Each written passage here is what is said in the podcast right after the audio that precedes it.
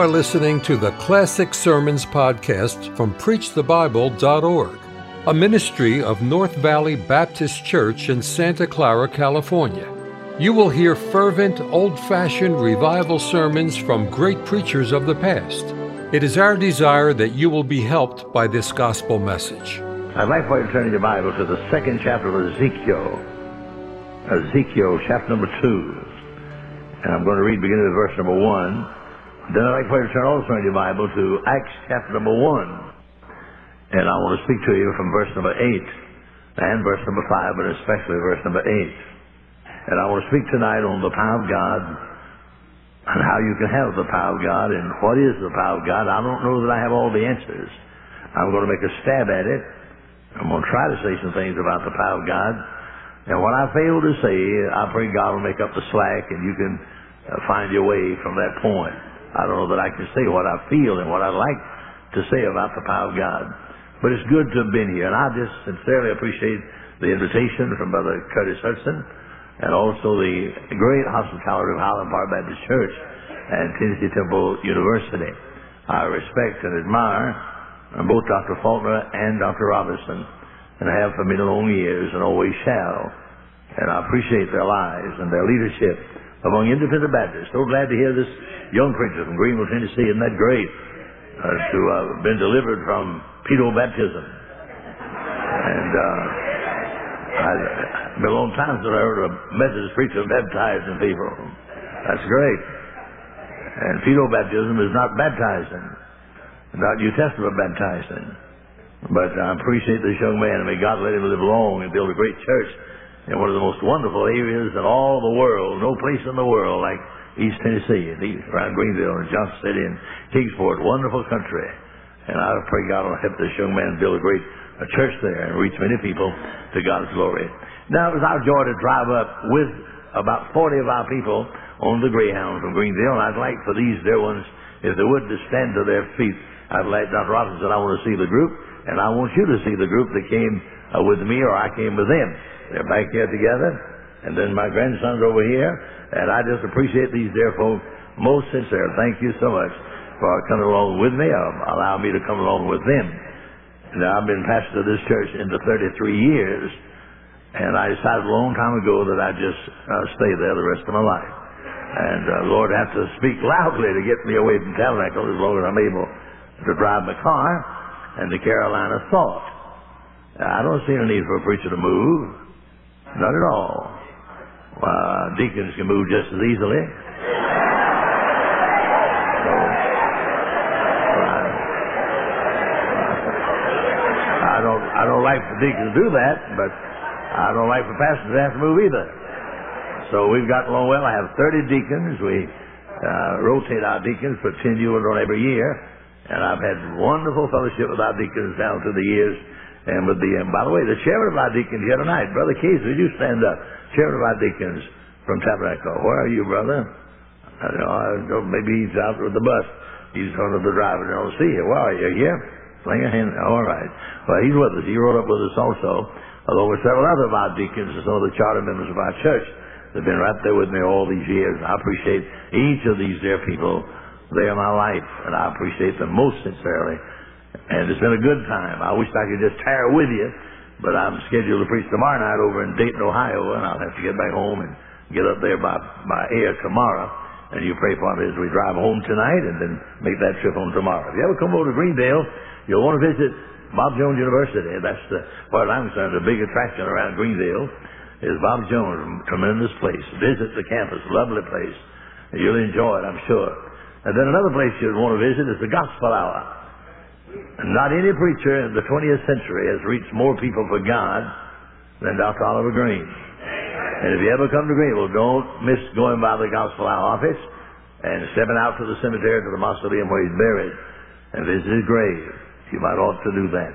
And then uh, down the line somewhere, if you have the opportunity to visit the tabernacle, we'd be glad to have you come by and see us and fellowship with us and uh, worship with us if you're there on Wednesday night or the Lord's Day.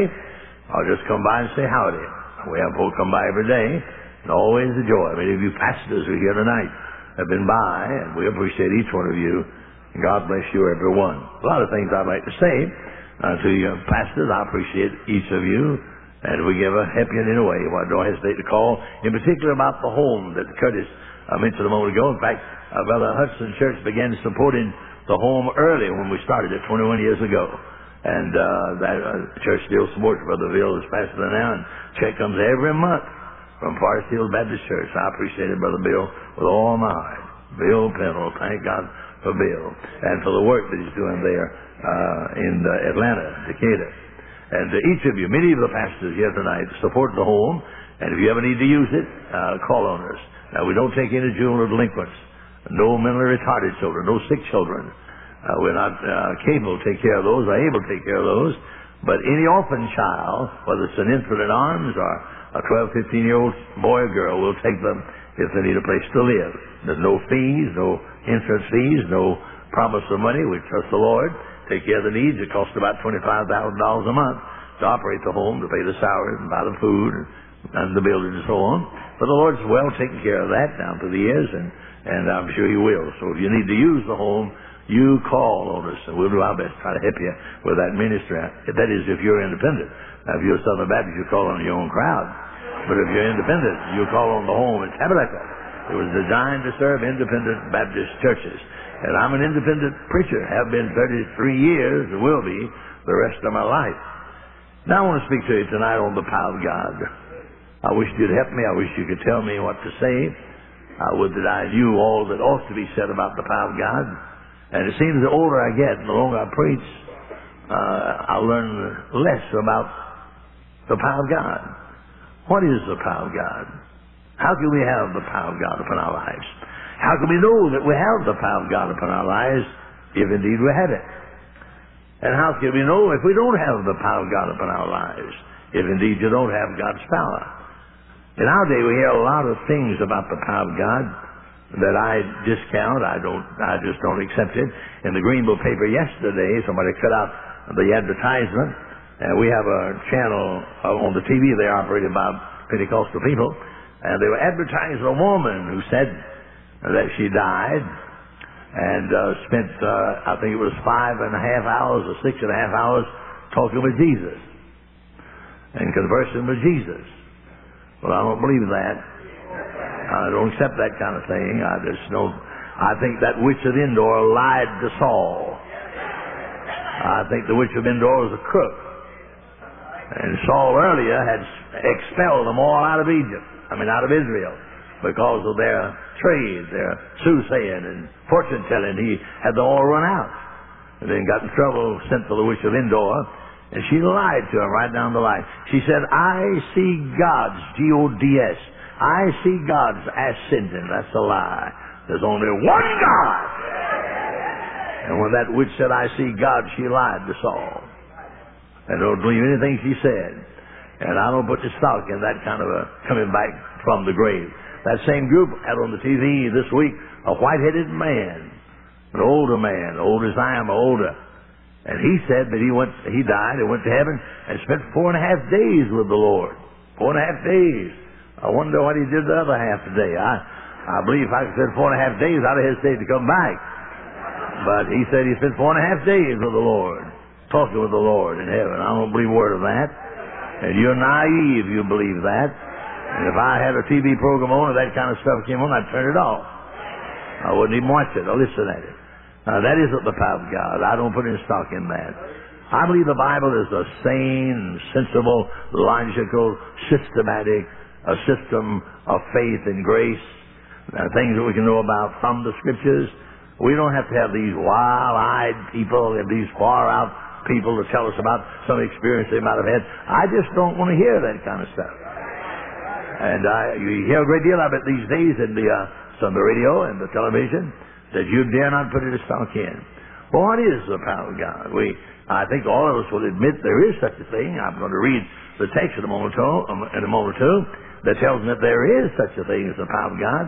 How can I have that power? How can I use that power? And how can God get a hold of me to use me with the power of God? Now, let me try to say a thing or two about that tonight. Now, we'll turn back uh, to Ezekiel, and I want you to hear this scripture beginning with verse 1. And God said unto me, Son of man, stand upon thy feet, and I will speak unto thee. And the Spirit entered into me, verse number two, when he spake unto me, and set me upon my feet, that I heard him that spake unto me.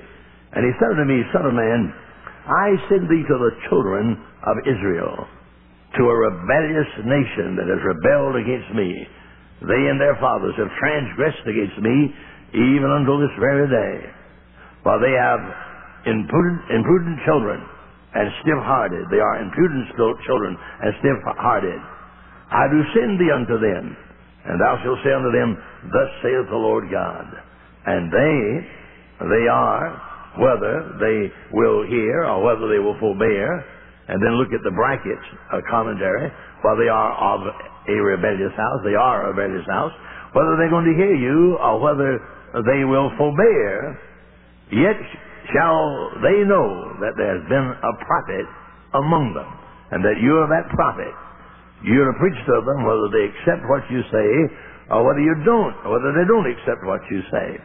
Whether you're able to win them to God or not, or whether you can't win them to God. You're to preach to them, thus saith the Lord. And thou, son of man, be not afraid of them, neither be afraid of their words, although uh, briars and thorns uh, be with thee, and thou dost dwell among scorpions. What a description of Israel and the attitude toward the prophet and toward God. They're going to give you briars and thorns, and even uh, you'll dwell among scorpions. But be not afraid of their words, nor be dismayed at their looks, though they be a rebellious house. And thou shalt speak my words unto them, whether they will hear or whether they will forbear. That's twice God has said that now. For they are a rebellious people. You're to speak my words to them, whether they repent or whether they don't. You're to speak my words unto them, whether they hear you or whether they don't hear you. But thou, son of man, hear what I say unto thee. Be not thou rebellious like that uh, rebellious house Israel. Open thy mouth and eat that I give thee. And then you see an unusual thing. When I looked, behold, uh, and, and hand had sent unto me, and lo, a roll of a book was therein. That sounds like the Revelation prophecy, doesn't it? And he spread it before me, and it was written within and without, and there was written uh, therein lamentations and mournings and woes that uh, the people were going to experience because of their rebellious attitude.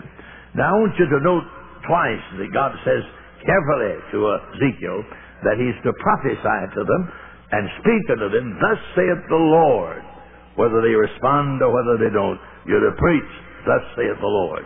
Now I'm sure that every preacher in this building many times have mourned and groaned and lamented over the fact that you're not able to reach your people. I've been pastor 44 years in Greenville County, and I've lived to be the oldest preacher in my county. I never dreamed I'd have that uh, distinction, if you call it that. I never thought when I began preaching that I'd ever see that day when I'd watch them all come and go in my county and I'd still be preaching. But I've reached that particular point. But uh, Greenville is not one to God yet.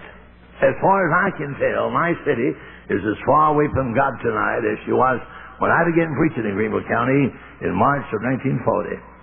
I can tell very little difference as far as the people are concerned. If anything, and I don't want to be, want to be a pessimist about it, I wouldn't be surprised if it's not in a worse spiritual condition tonight than she was 44 years ago. And we've had great preachers in our city. Great preachers live in our city. And I mentioned Dr. Greene a moment ago. And undoubtedly, he reached more people in the South in his lifetime than any man alive. I run into them all over the country everywhere I go, and especially in Virginia and eastern North Carolina and in uh, other areas. Great man of God, Dr. Greene. Up in Pennsylvania, great revivals in his lifetime. But he did not win Greenville to God, and he was native born in Greenville, lived in Greenville, all his lifetime, buried in Greenville. Dr. Bob Jones, I guess one of the great evangelists of all our generations. And I have great respect for him. I remember him very well. Preached with him in meetings and ate with him, uh, both there on the campus and out in meetings where I preached with him. And a great soul, been in his office time and time again and talked with him time and time again. And he was concerned about our church, preached at Tabernacle in his lifetime. A great soul, Dr. Bob Jones.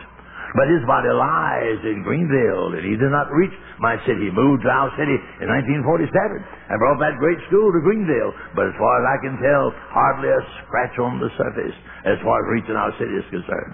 And then we had other great men, men that are yet living, others that are gone that have witnessed to my city.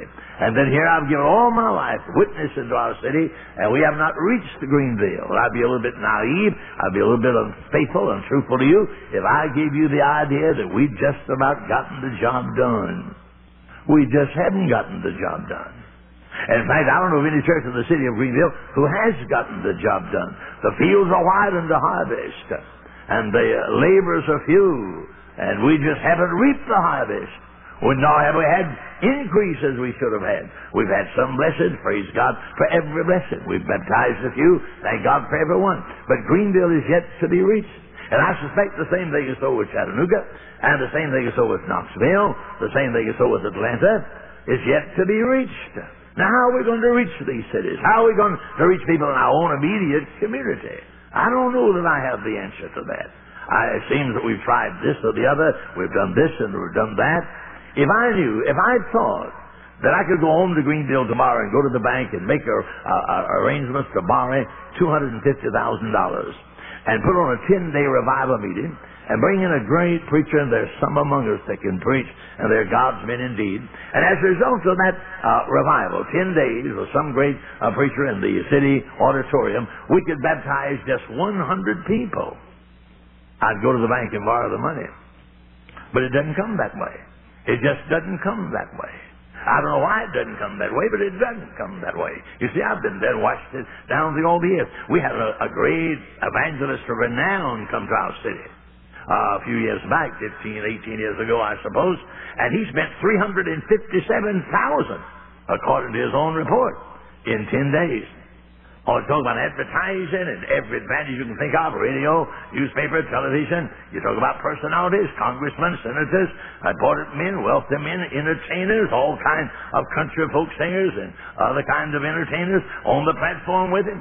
Greenville Ministerial Union on the platform with him. I was not on the platform. In fact, I was not even invited. No. And I'm the, I pastor one of the largest churches in the area, but I didn't even get the mail from that meeting. Not even a phone call. No, I was not in. I would not have accepted an invitation had I been invited. But anyway, uh, he spent 10, day, 10 days there with $357,000, and in his paper he said we had 7,000 decisions. And I use the word deliberate because that's the word he used.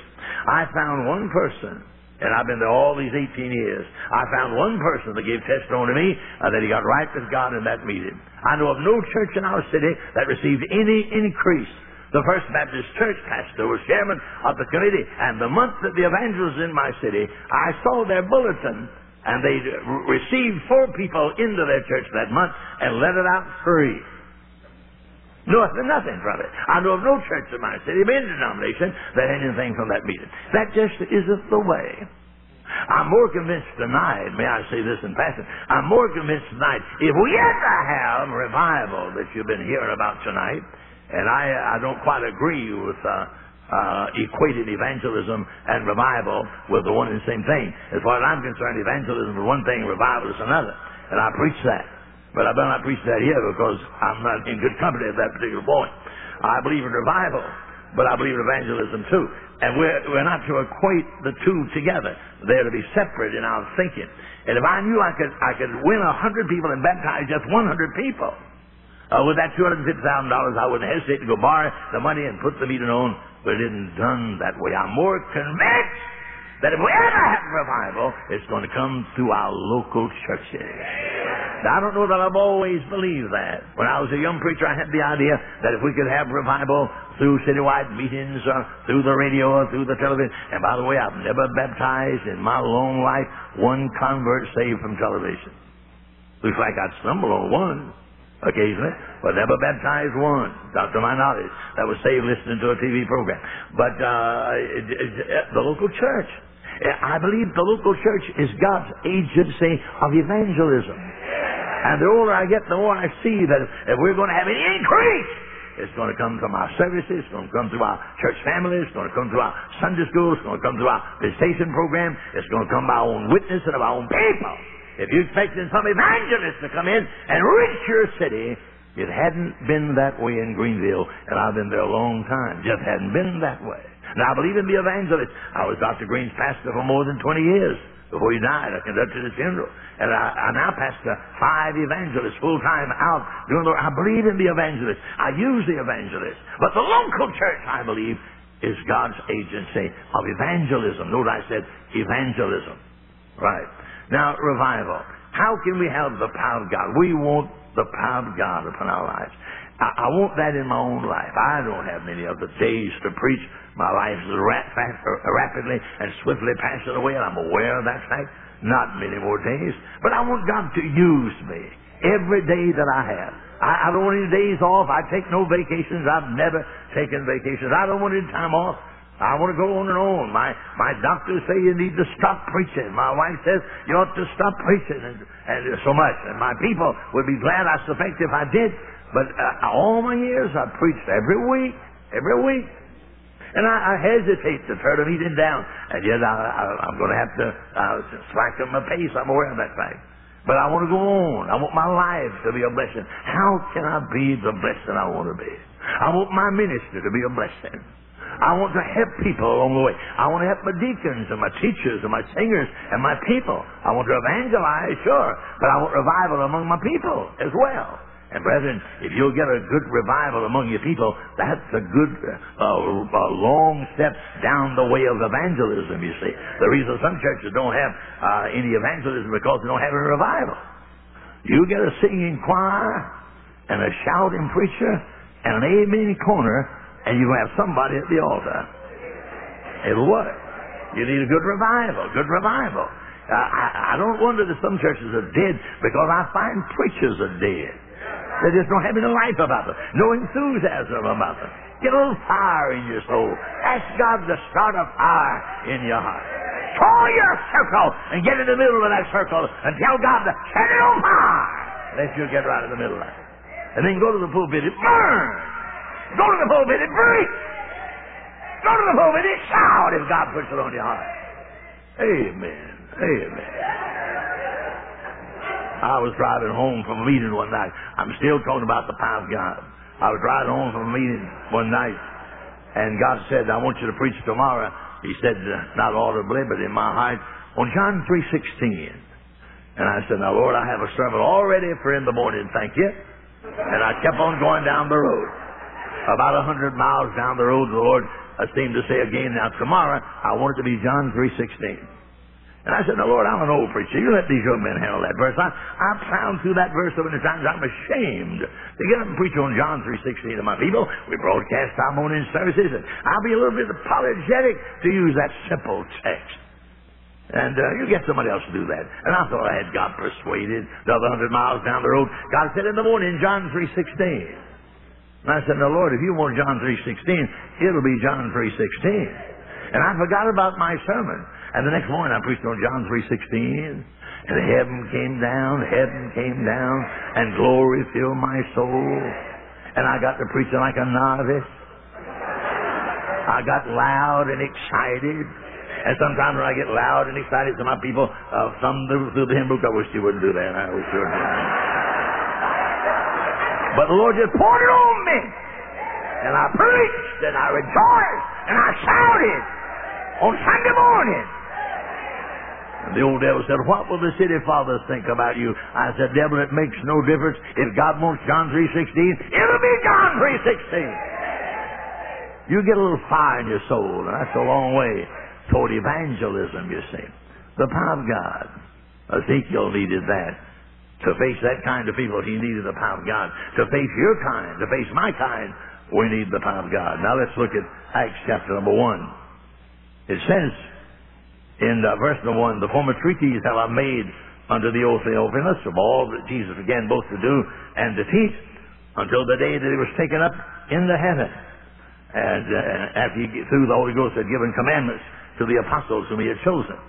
And the commandments uh, involved uh, to tarry ten days, don't go back to Capernaum. These disciples had been away from Capernaum a long time, and the Lord knew that the moment he went up, they'd go up to Galilee and Capernaum, they'd go home to their families, their wives, and their children. So he said, now don't you go home. I'm going to heaven. You tarry ten more days. You tarry ten more days. He tarried with them for 40 days. And then he'd been with them a whole week prior to the crucifixion. And then three days in the grave. And that's a pretty long time. Those 12 had been with him from Capernaum down to Bethany, back and forward to Jerusalem a long time. And they hadn't seen the children of their wives. And the Lord said, now I'm going up, but don't you go home, you tarry. And he gave commandments that they were to tarry for 10 days.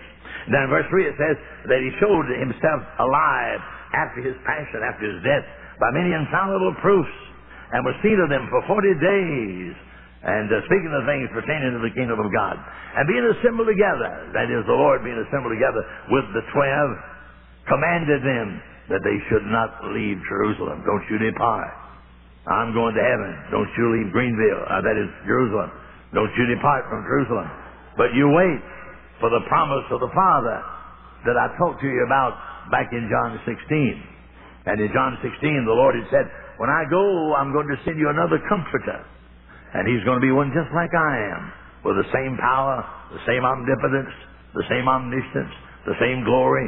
I'm going to send you one, and he'll abide with you forever. And he'll teach you and guide you in all the ways of God. So you tarry until that power comes upon you. And then in verse number 5, he said, uh, John truly baptized you with water. And that was a matter of fact. John is the first baptizer. But ye, disciples and believers, are about to be baptized in a few days with the Holy Ghost. Now, here the Pentecostal people say is the baptism of the Spirit, which to them is the filling. Now, I want to say to you, with all the earnestness of my soul, the baptism of the Spirit is not the filling. The baptism of the Spirit is regeneration.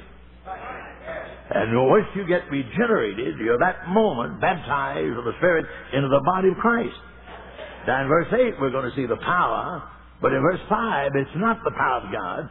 And when the Pentecostal people talk about being baptized with the Spirit or the evidence of speaking in tongues, they've wrestled the Bible. They're not preaching the truth. That's not the fill-in. Verse 5 is not the fill-in, but rather the miracle of the formation of the body at the initial uh, formation of that body at Pentecost. And you and me, one by one, as we're born again, are baptized of the same Spirit into the same body. Right. And so in verse number 8, here's my text for the subject. But ye shall receive power. After that, the Holy Ghost is come upon you. And hard on the heels of that announcement, go, he goes on to say, and ye shall be witnesses unto me. I never read that except I marvel that God Himself relates the filling with witnessing. And he shall receive power after that the Holy Ghost is come upon you. And in the very next breath, He said, and ye shall be witnesses. Now, He said nothing about a miracle ministry in the next breath. He says nothing about an emotional experience in the next breath. He says nothing about anything magic or mystical in the next breath. He says nothing about tongues, an unknown tongue in the next breath. But in the very next breath, he said, and ye shall be witnesses unto me.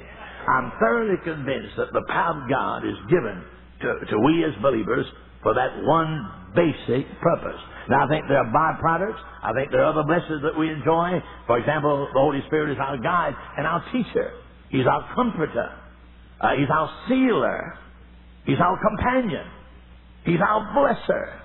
And there are many other blessings from the Holy Spirit. But basically and fundamentally, the power of God's Spirit is given to you and me only to enable us to be the witness that God plans that we be in this sojourn. And it doesn't make a difference to me how many conferences like this you go to, how many seminars you might attend, how many books you might uh, read, how many sermons you may hear. You'll never be the witness God wants you to be until the power of God comes upon you. And ye shall receive power after the Spirit of God comes upon you, and ye then, and not until then. And you cannot be a witness until then. And I, I like make this uh, offer, submit this to you also. Once you've been filled with the Spirit of God, you are automatically a witness. You don't necessarily have to try to be. You just naturally are. And you cannot be a witness until and unless the Spirit of God comes upon you. Matter of fact, how talented you may be, how gifted you may be, how wealthy you may be, how educated you may be, you cannot be that witness without the filling of the Spirit of God, the power of God to come upon you. And once the Spirit of God fills you, then automatically, as natural as anything in the world can be, you're then a witness, and you cannot be otherwise. Now, what is this power? What is this power? Now I'm at the heart of my message. What can I say? May I say negatively that this power that I'm talking about is not in forms of godliness, however beautiful they might be. If the power of God is upon a church only because they have a beautiful service, then the Catholics can outdo all of us. That Pope, brother, he knows how to walk. He knows how to handle his hands. He knows how to make his cross. He knows how to wear his mitra. He knows how to wear his shoulder uh, straps. He knows how to wear his garment. Oh, he's champion at a beautiful service. And you go to the Catholic Church and they light candles and they chant choir uh, songs and they march their choirs and, and they uh, read and don't have to hear anybody talk loudly like I do. And nobody gets excited, no amens to disturb you. No songs will be sung. No invitation is going to be given. Nobody at the prayer altar. If you want something beautiful, just go on to the Catholics. And the Episcopalians can do a good job of that same thing. But I, I don't think the of God is in forms of godliness. I don't think so. However beautiful they may be, that is not God's power. Then I'd like to say also that the power of God is not in money. Our churches are pretty well uh, financed. The average church. This church how beautiful this building. I have no idea what this building costs, but I would say several millions of dollars have gone into this building. And I guess you have some poor people around. Down at Tabernacle, everything we have is produced by poor people. We don't have any great amount of money. But you know, it takes more than money to have the power of God. I mean, great churches sometimes can be as dead as 4 o'clock in the morning. Beautiful cathedrals can be dead and many of them are. You have churches in Chattanooga who don't even turn the lights on on Sunday night. And they have beautiful chandeliers. They cost thousands of dollars, and they don't even light them up. Nobody there look at them. Things dead. And you wouldn't have to leave Greenville to find some like that, nor Chattanooga to find some. You find plenty of them all about you, all over your state. Now, I don't think a beautiful building or money is necessarily the power of God. Then I'd like to say that education is not the power of God. Now, I, I believe in education. We're engaged in it uh, at Tabernacle. And our, this year will be our 25th year in Christian Day School work. And I believe in training. Uh, we train young preachers. I believe in that. I'm, for that and recommend it. Dr. Greene used to say a call to preach is a call to prepare. And I believe that. But you might study and still not have the power of God upon you. You may know your Greek and still not have the power of God upon you. You may know how to uh, how to analyze and outline a scripture. You may know your grammar and still not have the power of God upon you. Education is not the answer. Now, education is good, but it's not the power of God's Spirit, not by any means. And then personality, dynamic personality, is not necessarily the power of God. I was with a young preacher over in Richmond, and I said to him, you're just too handsome, young fella, to be a Baptist preacher. You're headed for a lot of trouble.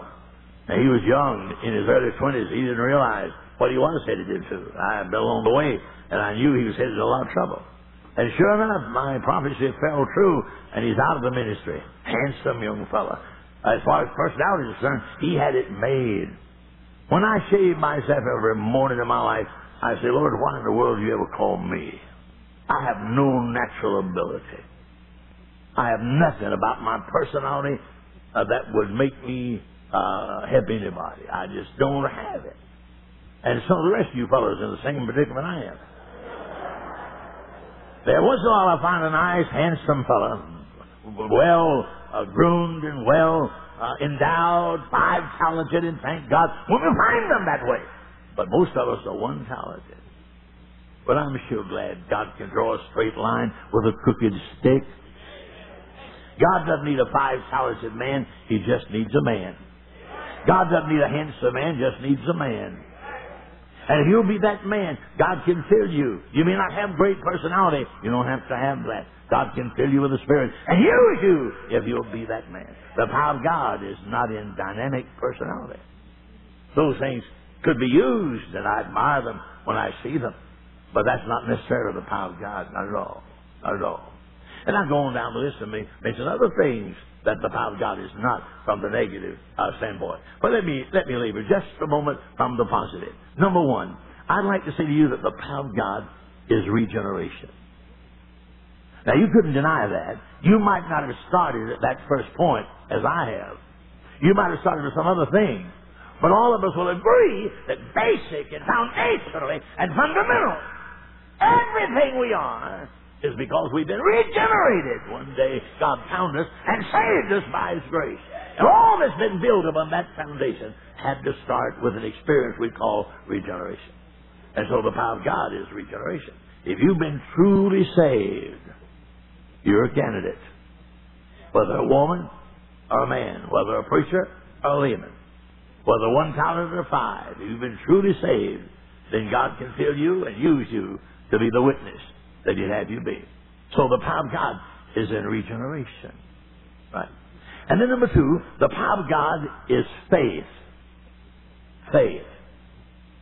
Would it be, would it be possible to even imagine that you could have the power of God upon you without faith to trust in the Lord and to believe God and to lean upon Him and to take Him at His word? Uh, uh, uh, you, you, you have no power when you doubt God. You have no power when you doubt God's ability. No. I one time heard a man say, if when I preach nobody walks the aisles, I'm dead. And I didn't answer him. But I thought to myself, I pity you. Are you preaching only to have people walk the aisles? Why not preach to God's glory, brethren? Right. I preach many times and nobody's saved. I wish I'd get a whole host of people at the altar every time I preach. I would that every time I went to the radio, and I've been on the radio, and we're heard now over about 100 radio stations all over the world. And I would that every time I went to the radio every day of my life, I could have dozens of people write to me and say, say I was saved, but it's not that way. And I would that every time I gave an invitation to Tabernacle, dozens of people come forward, but it's not that way. Sometimes nobody comes forward. Now, I'd like to see folk come forward. But is that going to dampen my spirit? Am I going to release a tirade against my people? Am I going to blame my deacons and blame my Sunday school teachers and blame my church members and, and start fussing and fighting and pick up a club in my hand and beat my people because nobody walks the aisle? Am I going to indict my staff? Am I going to resign and quit preaching? No, no, no. I'm preaching because God told me. And I read to you a while ago where God said, Ezekiel, this crowd you're going to be pre- uh, going to preach to a hard-hearted crowd, and they won't believe you. They're not going to accept your gospel. But I want you to preach to them, thus saith the Lord, whether they accept it or whether they don't. Now, brethren, I want to ask you a question. Why can't you preach and let God handle the results? Why do you have to say, now, I've got to have ten people down the aisle. I've got to have a dozen people down the aisle. And then if you don't get it, you're sour with your wife and sour with your deacons and sour with your staff. No, why, why do you do that? There's no faith involved when you do that. You take the situation into your hand. Uh, you're like a farmer that goes out and sows grain in his field, puts good grain uh, uh, seed down, and all the gospel seed is good seed. There's no bad seed. There's some bad soil, but there's no bad seed. All the gospel is good seed. And all the corn the farmer puts in the field is good seed. And he puts it down one day, and he comes back the next day, and he says, I don't see a thing, not a thing. I'll get the mules together, and I'll plow it up. Well, he's a nut. He's crazy. Now, if he'll let that seed alone, if he'll put that seed in the ground and let it alone, God has a way. Why can't you believe that? Why do you roll and toss upon your pillow and, and spend sleepless nights? Why don't you say, now, Lord, I preached today the best I could. And, and, and that's not much for me. But I did the best I could, Lord. I, I can't preach like I wished I could. And I can't explain things like I wished I could. And I don't have the personality that I wished I had. But Lord, I gave you everything I had today. And I didn't see what I'd like to see, but I'll see you next time. Same station, same time, same gospel.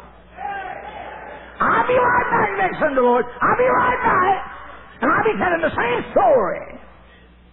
Why can't you do that? And if you don't have enough faith to do that, forget about the power of God. If you can't preach and believe that you handle gospel dynamite, then forget about the power of God. God doesn't have to have you. You're not that important. You're not that great evangelist. God doesn't have to have you. Now, He needs your voice to sow that good seed, the gospel. But once you've sown that good seed, you let God handle it. And let God do what He wants to do. And if He saves four or five people, then shout about it and get happy about it. If He doesn't save four or five people, say, Thank you, Lord. I'll see you next time. I'll be right back. You can count on the Lord. I'll be right back. If you use me, I'll be right back. And I'll do my best next time I get up. Now, not every time I preach, I preach to as many people as we have here tonight. Now, at Tabernacle, we see better than a thousand people. We fill the church up Sunday morning, Sunday night. And I preached 800 people last night at Premier, at Tabernacle. And I thank God for the way our people come to church. But I go off to meetings and preach to 25 people. If I'm not as faithful to 45 as I am to you, then I'm a hypocrite. And I ought to be out of the ministry. And you're not as faithful to 100 as some of these men are to 5,000, be ashamed of yourself. Now you preach the Word of God and let God handle the results. That's faith. And when you have faith, that's power. And then the power of God, number three, is faithfulness. Just staying at the job. Faithfulness. Staying at the job. Just staying at the job. I don't find any place to stop, brethren. I, I am one agreeable to God. But I do believe tonight that this is the most wonderful thing in the world, this book. And I believe the story of this book and the gospel of this book is the most wonderful thing in the world, whether Greenville accepts it or not. And I still get excited about it. I'm an old man, but I get excited about it. Amen, David. I get excited about it. Hallelujah. Amen. Right. I get stirred up about the gospel. And I love the gospel. And I'm not about to quit preaching as long as God gives me breath in my body. Whether those hard-hearted people in will accept it or not, I'm going to keep on screaming it out. Lifting up the banner. And you go back to your church and preach. If they won't hear you, preach anyway. If they stone you with stones and punch you with bars, preach anyway. Preach. When everybody you can, don't worry about what you can't. You do your best, and God will take care of the results. Faithfulness, faithfulness, faithfulness. In season, out of season. It's required of a steward that he be found faithful. Now, you, you young preachers and and uh, us little preachers come here and see this beautiful building, and they'll go back home and see our little building about the size of this choir. And if you're not careful, you'll get so down and so defeated. I heard Dr. B. R. Lakin say one time, Bill, and uh, he was one of your great champions as well as mine.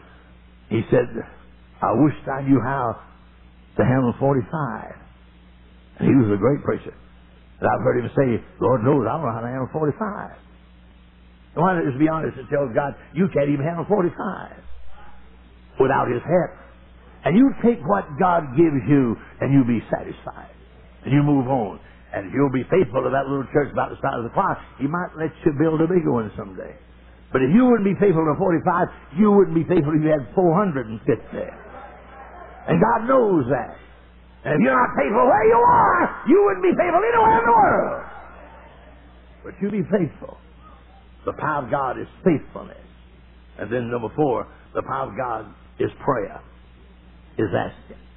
I think it's utterly impossible to imagine, and I've got to quit, it's utterly impossible to imagine the power of God without prayer. Don't even talk to me about it. And brethren, I wish I could preach to you a little longer about that. Most of you fellows don't pray. Now, don't be too pious with me. I know I'm one of you fellows myself. You just don't pray. Wonder how many preachers have calluses on your knees, on your praying knee. I've got a fellow with me right here in this church that came up with us on the bus. He's old as I am, and he's Not able to work. His health is bad. But we were building a building at Tabernacle. And I was out there one day watching. And he'd torn his trouser leg. And I could see his leg above his knee. And I could hardly believe what I saw. And I walked over to him and took hold of that overall trouser and pulled it back. And laid my hand on a callus on that boy's praying knee as big as my hand. And I said, God bless you, Hal Dixon. God bless you. And I knew that many, many a time he'd bowed on that praying knee, praying for me. I wonder if we have calluses around these. Don't, don't talk to me about the power of God when you don't pray. Every Baptist church, including this one, ought to have a prayer room. And deacons ought to go, and teachers ought to go, and singers ought to go, and preachers ought to go. You're a hypocrite as a preacher if you tell your people to go pray and you don't pray. There can be no power without prayer. You ask God, and He'll give you. If you even evil know how to give, give, give good gifts to your children, how much more shall your heavenly Father give the Holy Spirit to them that ask Him? And upon your bended knee, every time you get up to preach, you ask God to fill you and help you and anoint you. And He will. And then last, the power of God is the Lord. If you have the power of God, Jesus has to give, come upon you. Jesus has to give it to you. And when Jesus is real in your life, and when He has charge, you have power. And you may not be aware of it. I, I personally believe if you think you have power, you don't have. The moment you become aware of power, you lose it. God's not going to let you glory. He's not going to let me glory. God has a way of pulling the rug out from under our feet. He's not going to let any of, any of us glory. Uh, don't ever get to the place where you think you've apprehended. No, you have the power of God totally unaware of what you're doing. You just don't realize what your presence does in a cafeteria, in a truck stop, in a filling station. You just don't know what radiates from you. And I'm not talking about some kind of a mystical something that the PTL crowd talks about. But I'm talking about good Bible religion. Just radiates from you. And everywhere you go, if you have the power of God upon you, that power goes out of you to touch the lives of people, and you're totally unaware of what's taking place. Thank you for listening to the Classic Sermons podcast from PreachTheBible.org, a ministry of North Valley Baptist Church in Santa Clara, California. To listen to many more powerful sermons, visit our website, preachthebible.org. If you enjoy Christian music and programming, visit knvbc.com for Christian music you can trust.